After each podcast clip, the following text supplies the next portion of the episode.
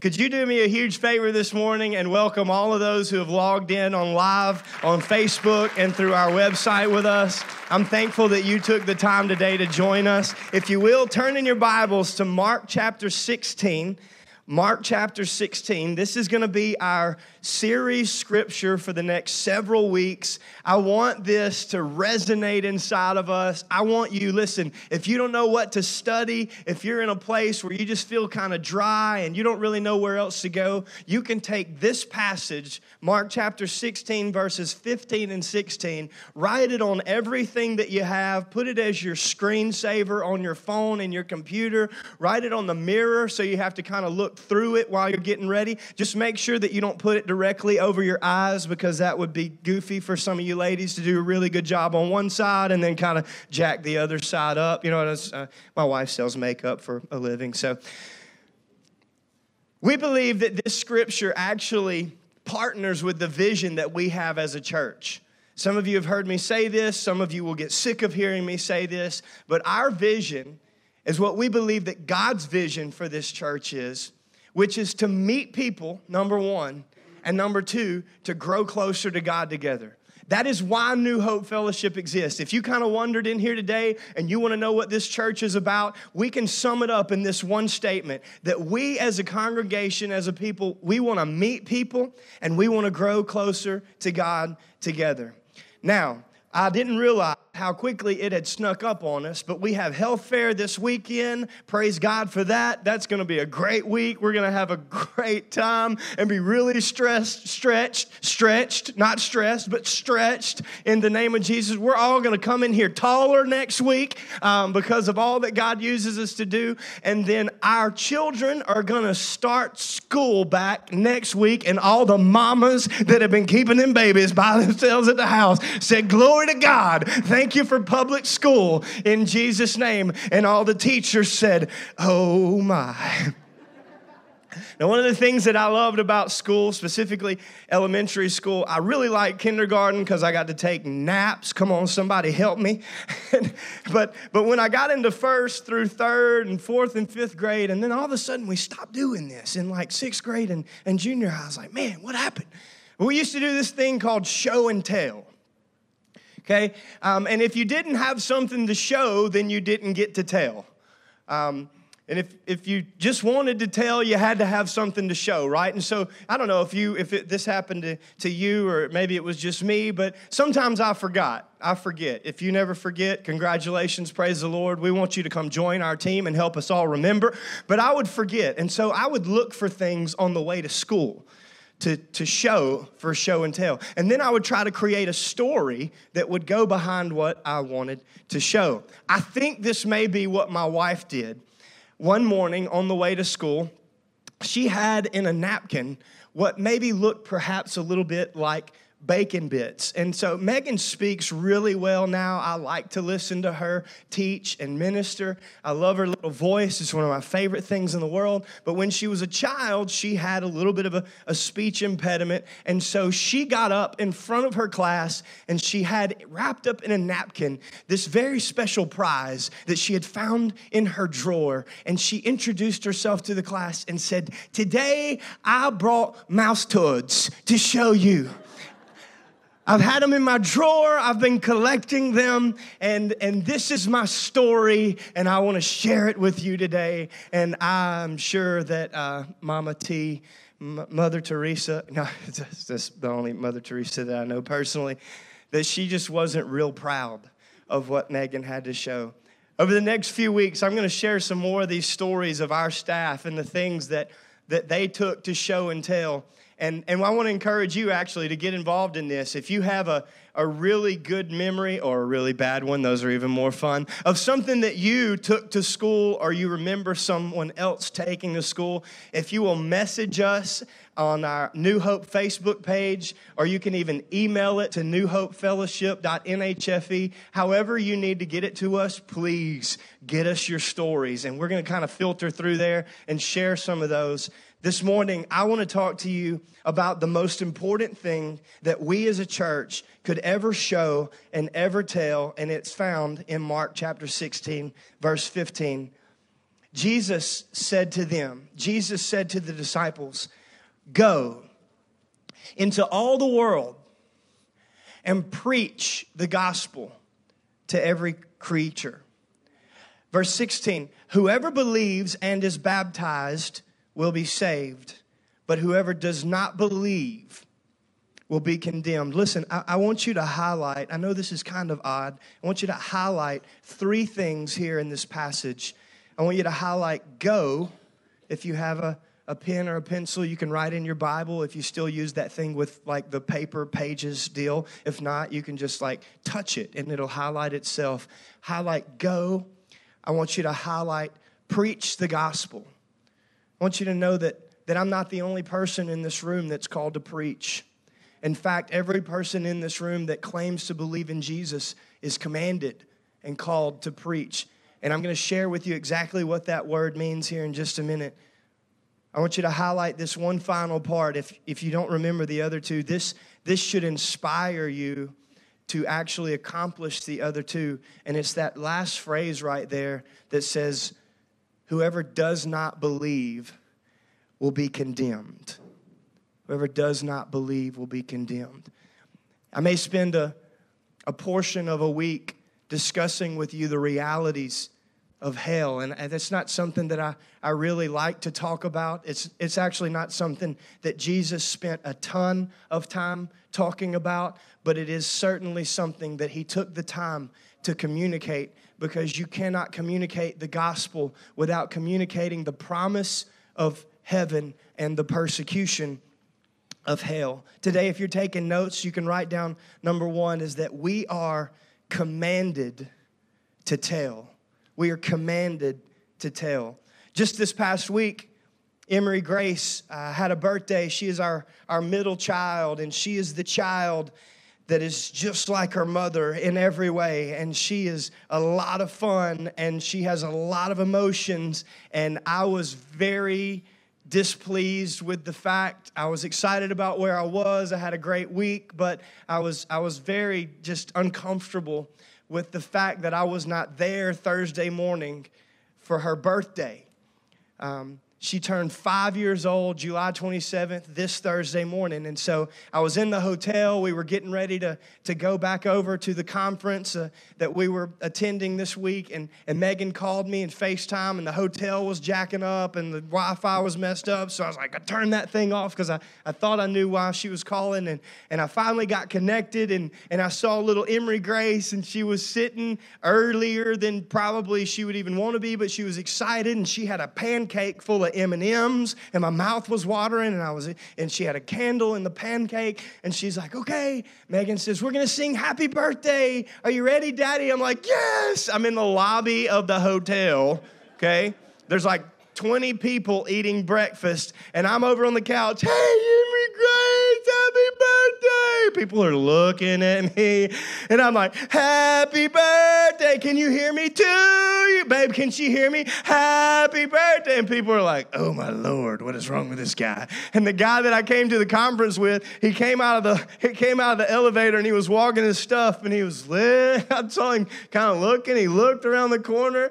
"Happy birthday, dear Em." I was just big old clown face, just as loud as I could in the hotel lobby, because I wanted to make sure that my child knew how much I loved her.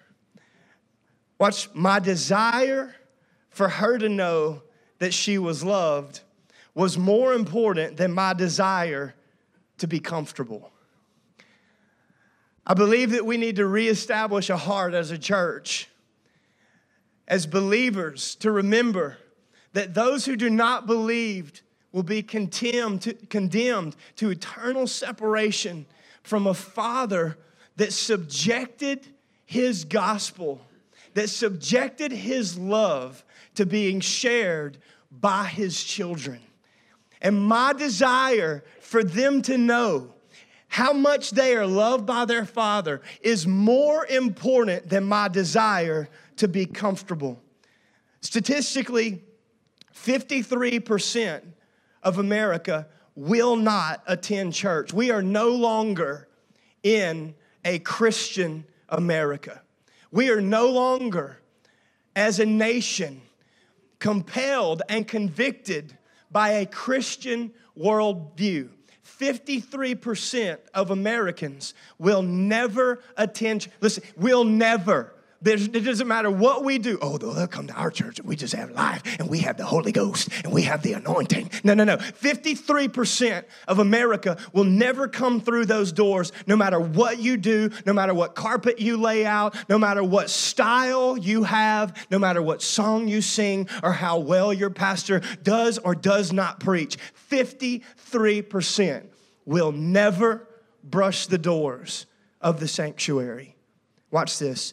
Automatically, I just told you that, and you see that as a problem. Corporate America does a better job reaching the consumer than the children of God.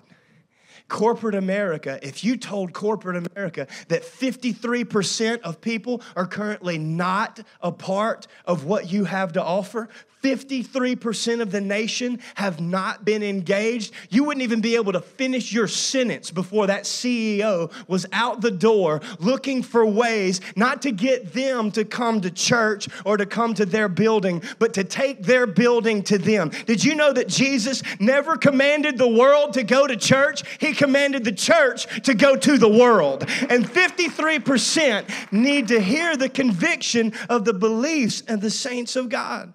Business would be all over that, but when I share that 53% of people will never come to church, we see that as a problem. Corporate America would see that as an opportunity. We need to shift what we perceive.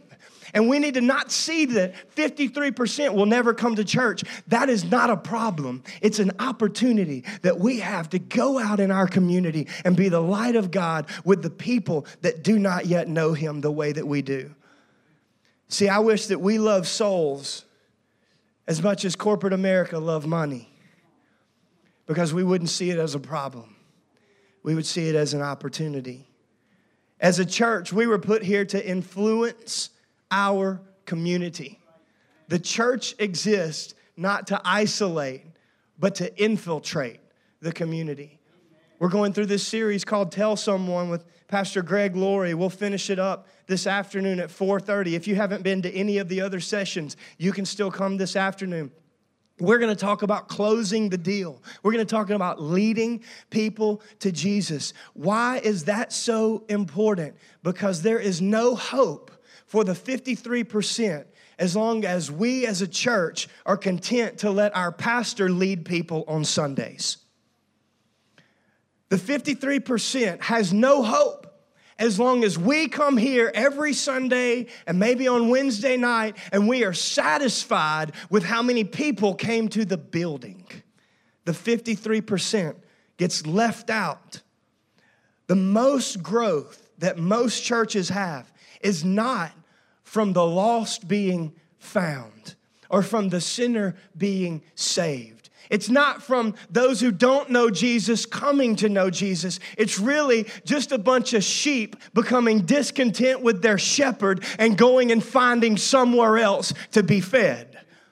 But the church was put in the United States of America, and New Hope Fellowship was put in Eunice, Louisiana, to meet people and to grow closer to God together. That this would be a light in the darkness. That this would be a place that the lost and the lonely, that the hurting and the broken could come and be set free. That the bound could come and be delivered. That the ones who are anxious and overwhelmed with life could come and find their purpose and get plugged into the kingdom of God to make an eternal difference, not just in their lives, but in their families, in their friends, in their finances, and in the future of everybody that God puts in their path. We are not called to have a really good Sunday, although we will. We are not called to isolate and feel really good about what we were able to accomplish. This is not a country club. This is the kingdom of God. And we should look like the kingdom of God. We should resemble the community that we're in. So when people come into this church and they don't look like what they're not top shelf. Yeah, some of you know what they're like. They don't button their top button, right? They don't wear their Sunday best. They don't even know why they're here. They should never get to me. They should have to fight through every one of you in order to get to me. They should have to fight through you to get to a chair and have to sit down by themselves. They should have to fight through you to wonder where to go or what to do or why they're here today, because the church needs to come alive in the sanctuary so that it can begin to give life in society. It is very important that we're not just satisfied with sheep shifting from shepherd to shepherd, but that as a church, we understand that it is our calling to go out into this community and share the gospel, proclaim the good news with those who do not yet know Jesus. They're not outsiders. They are not yet insiders. We have to look at every individual and see the potential that God places on them. Statistically, 95% of the people in this room. And if this isn't you, then don't pat yourself on the back, because if it's not you, then we could all do a better job of training others for this not to be them. But statistically, 95% of those who call themselves Christians have never led one person to Jesus. What happened? We are commanded to tell. He tells the disciples, go into all the world. Proclaim the good news. Don't preach a sermon. Don't correct. Proclaim the good news of the gospel. The good news, the life-giving message that Jesus is using to transform who you are.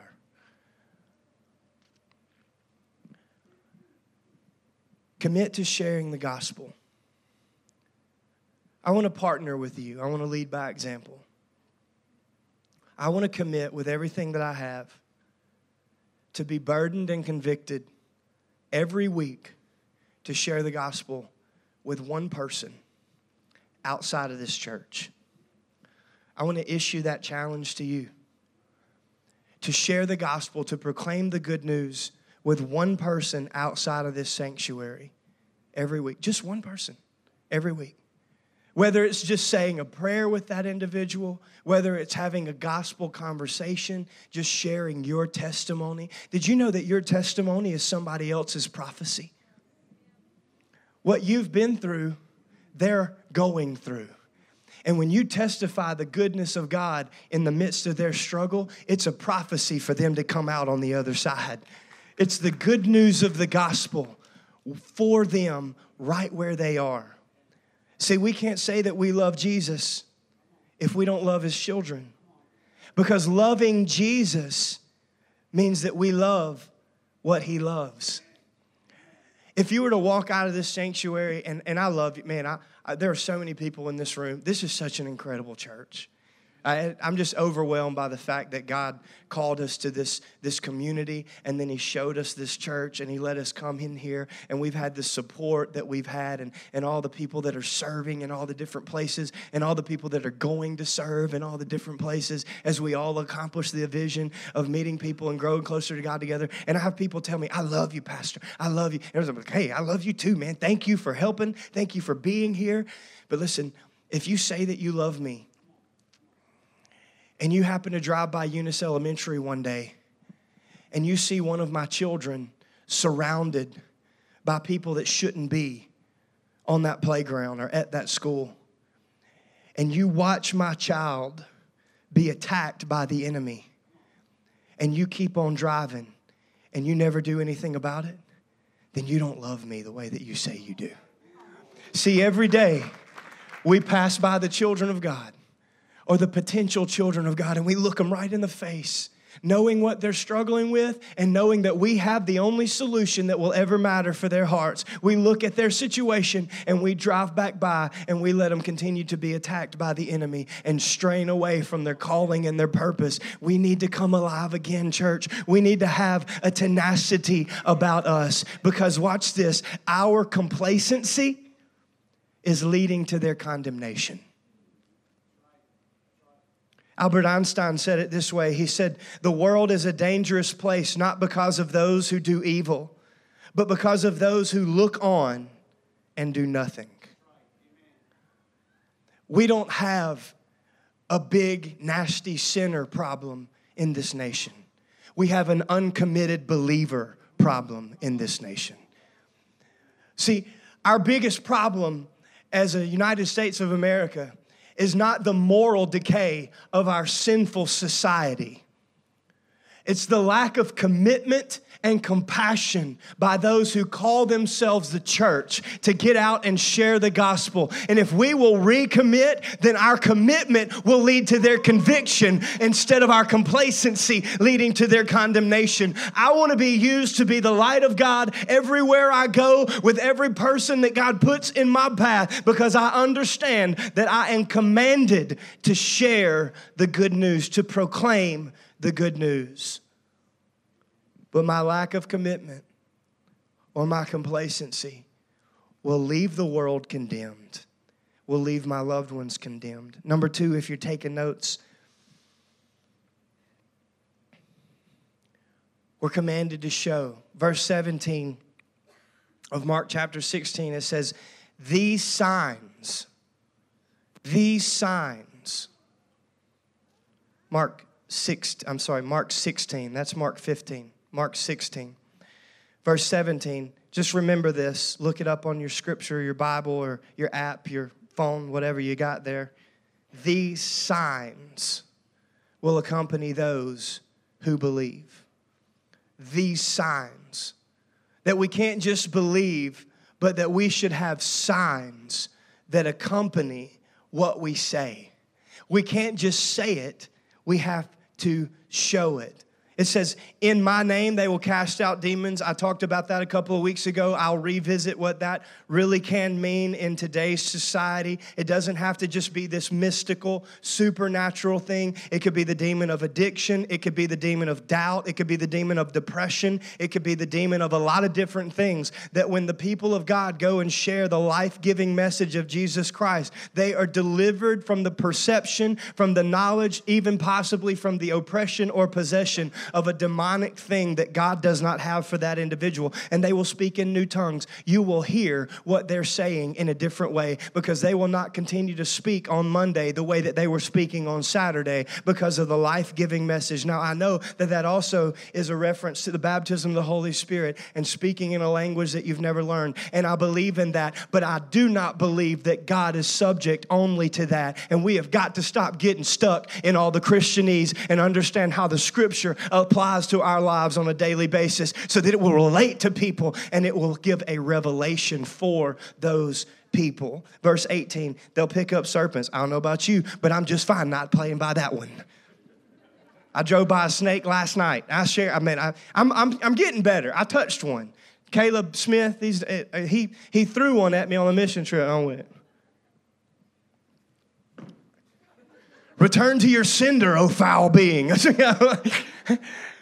I drove past one last night. We're coming through all the rice fields on the way back home from D.I.'s. Yay! All right, sorry. And so we were coming back home, and I was full as a tick, and I was hurting, and I needed to get to the house quickly. And I'm driving, and I was like, I'm going down by a rice field, and Megan's kind of on her phone, not paying attention. And I said, "Whoa!" And she's like, "What?" And she scared me to death. I said, "Did you see that snake?" I'm like tempted to turn around, but D.I.'s is calling me. I just couldn't stop. I was like, I want to kill that snake, but I need to get home worse. So they'll take up serpents with their hands. They'll drink deadly poisons. Don't go home and do that. Like Jesus said, don't do that.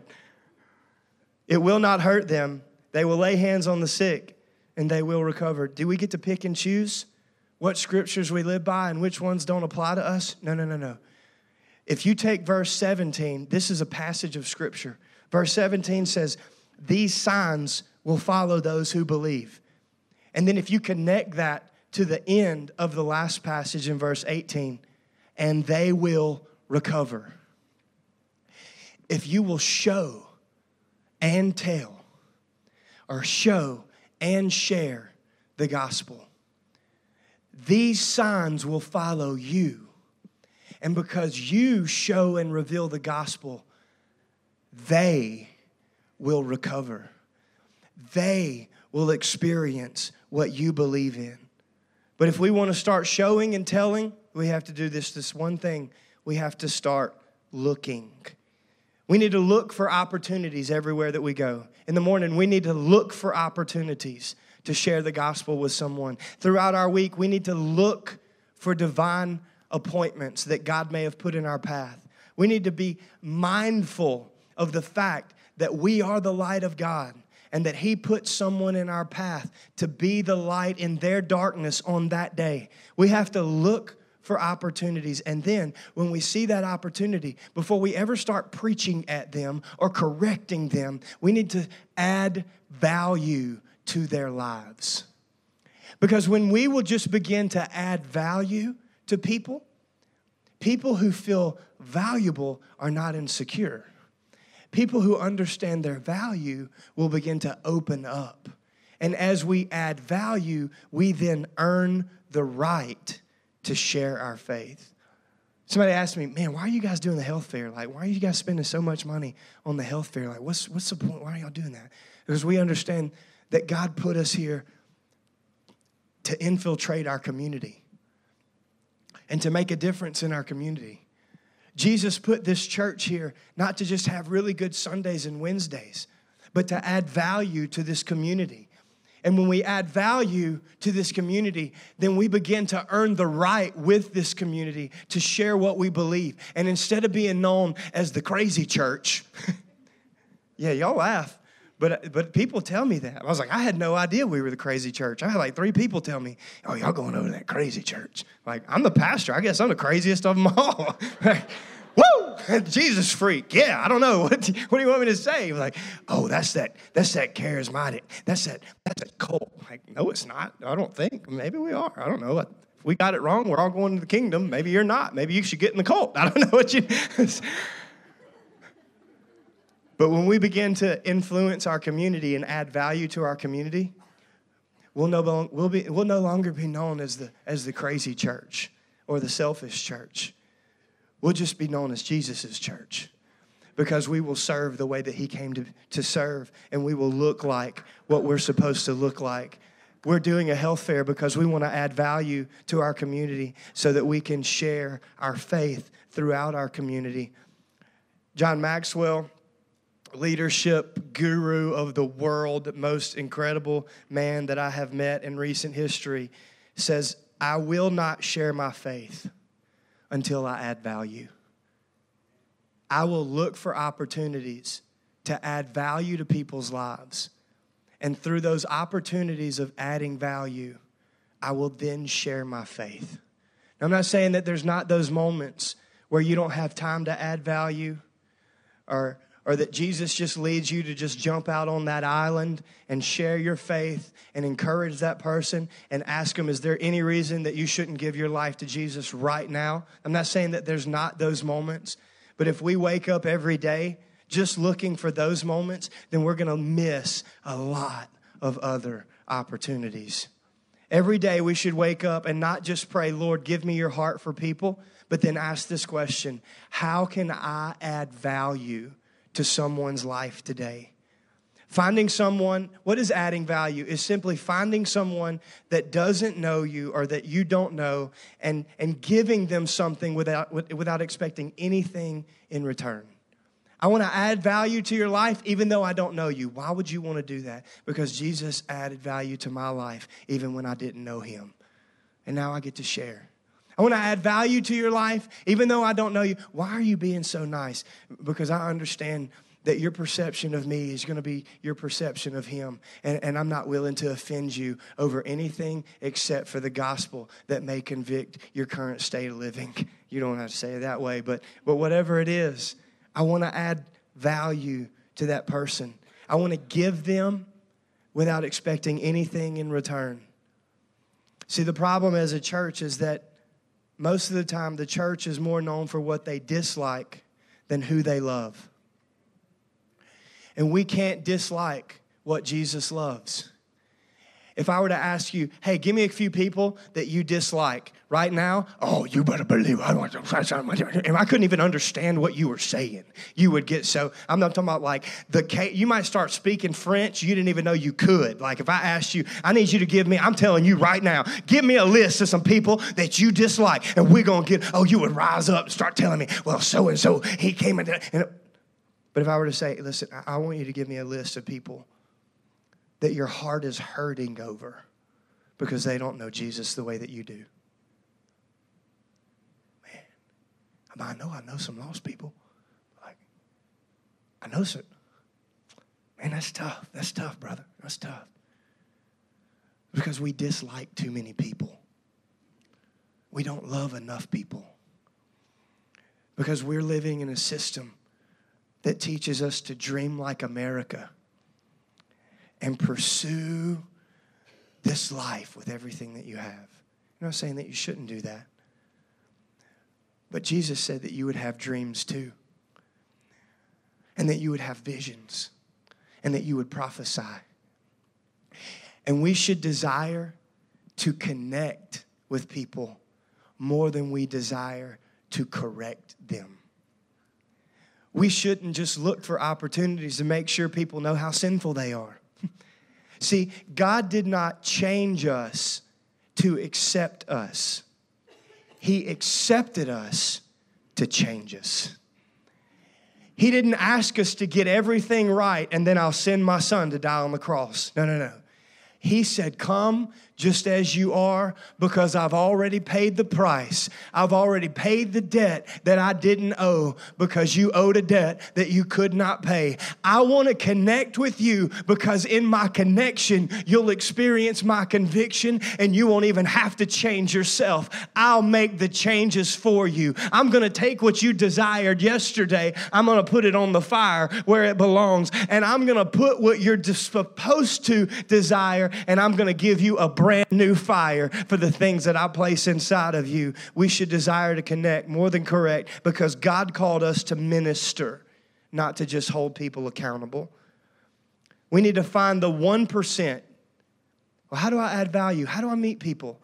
How do I get to know people that I don't know? You need to have conversations with people and look for the 1% that you agree with. See, most of the time when we get into a conversation with people, we look for the 1% that we disagree with, and we give that 100%. But we should be looking for the 1% that we can agree with them on and give 100% to that. And let me just break some bad news to you. Jesus is not a Democrat, and that's not the only people that he does or does. Oh, come on now. Y'all not helping me today. He's not the only people that he's not interested in our political stance. He's interested in our pursuit of his presence. And we need to stop cheapening the gospel, thinking that God is limited by the Republican Party or the Democratic Party. I'm telling you, he's not interested in setting up a democracy. He's interested in setting up a theocracy, because one day every knee will bow and every tongue confess that Jesus Christ is Lord, and we will rule and reign with him for a millennium right here on earth, and we won't be worried about who we're about to have to or get to vote for. The answer for this nation is not found in the White House. It's found in the church of the living God. And until the church commits to being the church and stop expecting the world to become like them and just letting them be the way that they are and sharing the life-giving message of the gospel of Jesus Christ, then they'll continue to be condemned. But when we commit, they'll be convicted, and they will walk into his grace, and his grace and his mercy will change them for all eternity. See, we don't have to be like them, but we do have to like them. Even and especially when we disagree with them. Pastor John and or Aaron, it is whoever. Y'all better get up here, because it's... Did you know that every person alive today was given a God-sized void in their heart? Every person that you come into contact with next week, there is a desire inside of them. Even if they say they're an atheist, There is a desire inside of them to know God. We've got to stop getting in their way. See, if I can get them to love me by loving them. See, that's our problem, is we don't love. We don't even like. We don't like people that are different from us. We don't like people that don't talk like us, that don't vote like us. We don't like people that don't live like us. Really nasty, sinners, dirty, rotten, stinky, smelly, but smells like smoke. So what? Who cares? Stop seeing people through your earthly eyes and begin to see them through his eternal eyes. And you will no longer see them in their bondage. You will see their potential in their freedom that God wants to deliver them in.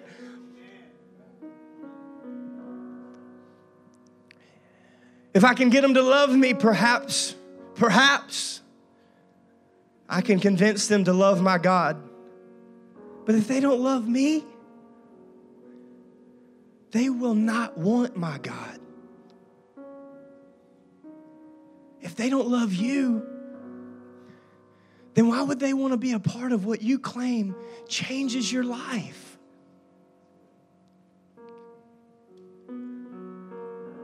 This is a final piece this morning. It's easier to show when you know, and that's why we have next steps, and that's why we push it, and we're going to focus on it. And that's why we have small groups, because we understand that as we grow bigger, we need to also give opportunities to be in that small atmosphere, to make those connections at a personal level. So be a part of a small group. Come lead a small group and recruit people to be in your small group. And let Sunday be a celebration of what Jesus is doing every day. Next steps. What are next steps? Come find out. It's who we are. It's why we exist. It's what we do as a church. And then you discover who you are and where you fit, what you can do as a part of this church. It's helpful because you understand your design, and then you begin to discover your destiny. This is the last thing we're commanded to tell and we're commanded to show. I think I've communicated that clearly today, but in all of that, this is the most important piece of the process. This is the most important note that I'm going to give you today, is that we need to be convinced to love. John 14, verse 15, it says, "If you love me, you will keep my commandments." And listen, the church for a long time has taken that scripture and used it as evidence that people don't love Jesus. Used it as a weapon instead of inspiration. Well, if you love the Lord, then you'll live for him, and you'll follow his commandments, and you'll stop being a dirty, rotten sinner, and you'll... Watch this. If you love Jesus, then you will keep his commandments. It will happen. Not because you're keeping his commandments, you learn how to love him, although there is a reciprocal relationship right there. But the good news of the gospel is that it doesn't matter where you are or what you've done. If you can identify the love of Jesus Christ in your life, then you will begin to accidentally keep his commandments. Like, dude, why am I being so... That should have made me mad. Like, 5 years ago, I would rip you apart right now. But I understand that God loved me so much that he died in my place. And so I can't treat you the way that my flesh wants to treat you, because my spirit man sees the potential inside of you that you could be everything that God created you to be. And I see more potential inside of you than I see persecution. I love Jesus, so I keep his commandments. If you will love him, then you'll begin to keep them. Just this final story. Pastor was left his church.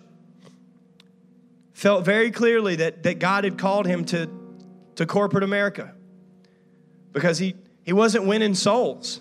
He was more burdened by the building program than he was burdened by the people that were lost and and dying and condemned to hell for eternity. And I don't ever want to be there. I don't ever want to get so consumed by the business of the church that I forget the purpose of the church. And he came across this man that was an atheist, and he would have these conversations, and he was adding value. Again, his name was Dr. John Maxwell, and the atheist, the business owner, the CEO of this major corporation, called him into the office and said, "John, what do you want?" He's like, "What do you want?" He said, No. People don't just do what you do without wanting something in return. He said, I think I just want to be your friend. I just want you to do well. No. What is it that you want? What do you want? I mean, what makes you do what you do? And he said, "Are you asking me what makes me?" "Yeah, I want to know what makes you do." I said, "Well," and he began to share he shared just a portion. He was like, I believe that God did a lot for me. And so I just decided to go out and do everything that I could for the people that I know he loves. And the CEOs, that's it. That's it. Tell me that's what you want. He's like, "You want me to believe like you do?" He's like, "Well, yeah, I do, but I don't really." He's like, "Well, I don't want to hear that. I don't want to listen to it. I don't want to listen to that." He's like, "Well, you called me in here. It's cool. Let's just go back to like 5 minutes ago. It's okay." But he just kept adding value, and he kept adding value, and he kept adding value. And one day the atheist, the CEO, he says to him, he said, "John, you know what I don't like about your God?" He's like, "No." "What do you not like?" He said, "I could never believe in a God that would send people to hell." John Maxwell's like, "Me either. I'm with you, bro." It's like, I agree. Like, I would never believe in a God that would send people to hell. And the atheist says, "Yeah, but that's what your God does. He sends people to hell." He goes, No, that's not my God. I don't know. It's somebody else's God. My God doesn't send people to hell.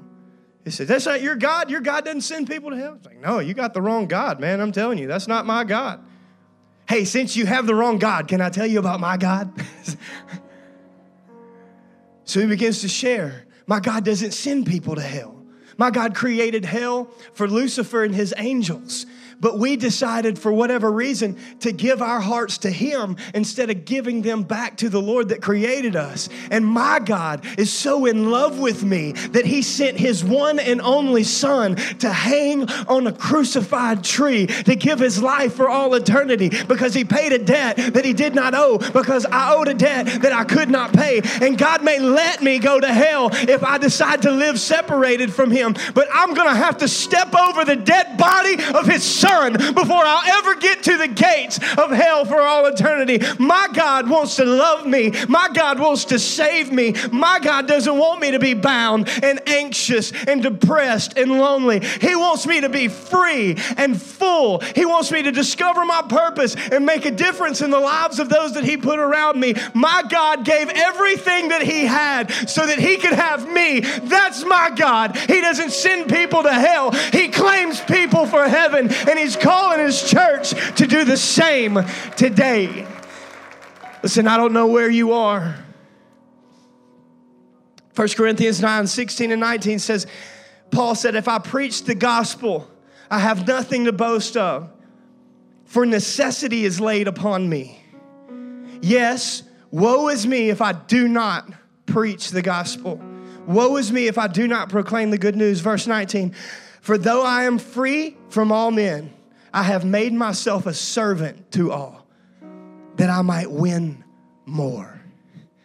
1 Corinthians 2, verse 2, "For I have decided to know nothing among you except Jesus Christ and him crucified, because that's my God. He doesn't send people to hell. He does everything that he can to keep them from going there." If you don't know anything else today, if you need to restore just one thing, we need to restore our knowledge of Jesus. Not just as a believer and not just as a church, but as an individual that maybe doesn't know him the way that he would like to know you. Listen, if you're in the room today, I'm going to make it very simple for you, because you have an eternal decision that you have an opportunity to make today. And it would be foolish of me to say that we're going to renew a heart for evangelism in this church, that we're going to renew a heart for giving people an opportunity to come to know Jesus, and then not do it at the end of every message. So if you're in the room today and you don't know Jesus, if you've never given him your life, or if you gave him your life at one time, but since you have been drifting, then you need to know that everything that was in that computer right there, God put there just for you. I want to make it very simple. Church, if you would, just bow your head, close your eyes. If you want to give your life to Jesus today, because you never have, or it's been a long time since you have, if you know this message was for you, that you need to know him, and that you want today to be your day of salvation, would you just lift your hand right where you are? Thank you. I see you. Thank you. Thank you. Thank you. Praise God. Thank you. Come on. Anybody else? Thank you. Come on. I don't want to leave you out. I need to know Jesus. I've drifted. I've never given him my life, and today I want to be included in that prayer. Just lift your hand right where you are. Church, believers, those that did not just raise their hand, if you would join me and this staff in a recommitment to sharing the good news. If you would let God's heart become your heart to influence the atmosphere that he has placed you in every day to your absolute best, in Jesus' name, by the power of his Spirit. If you know that you need to renew that commitment today, would you just lift your hand right where you are? Say, that's me. That's me. I see you. Thank you. I see you. Me too. I'm with you. I'm raising my hand.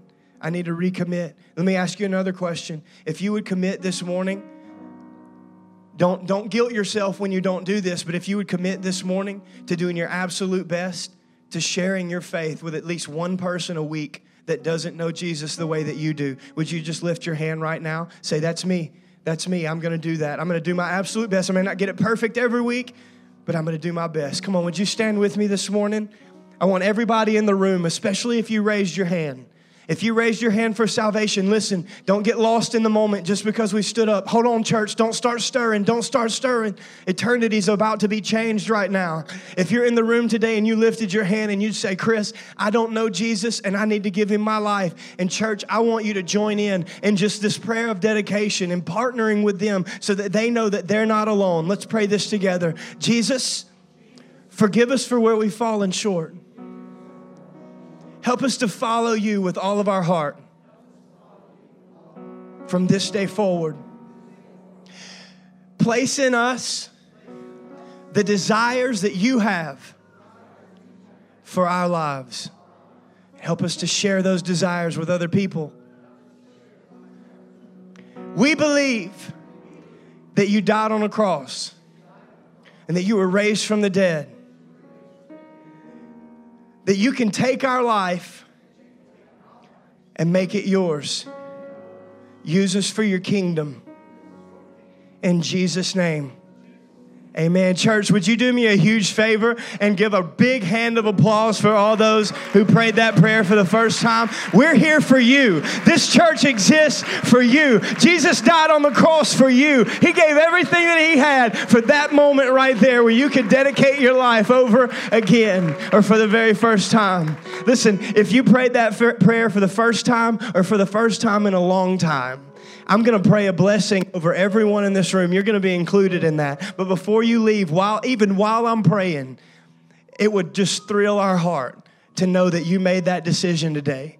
If you would write your name on that card and check one of those spaces at the bottom of the card, you don't have to give us any information. We just want to know your name so that we can be praying for you and we can give you the good news of the gospel as often as possible. We're going to empty that baptismal tank very soon, and we're going to do a lot of water baptisms on this stage because of all the decisions that are being made for Jesus. If that's you, I just want you to take just a few minutes, write your name on the card, and let us know what decision you made today. Church, would you lift your hand for the blessing? Lord, I pray that you would bless us and keep us, and that your face would shine upon us and be gracious to us. Lord, I just pray that you would lift up your countenance and give us peace. Lord, that you would anoint us to accomplish your will and to walk in your ways. Empower us to make a difference in the lives of the people that you put in our paths. God, together right now, we celebrate with all of heaven for those who have lifted their hands today and confessed you as Lord, believed in their heart that you were raised from the dead and that you paid the price for their lives. God, we celebrate that moment today. And we leave this morning with a rediscovered desire and burden to share our faith with the people that you put in our path. In Jesus' name, amen and amen. Hey, meet somebody that you don't know. Have a great afternoon. We're going to have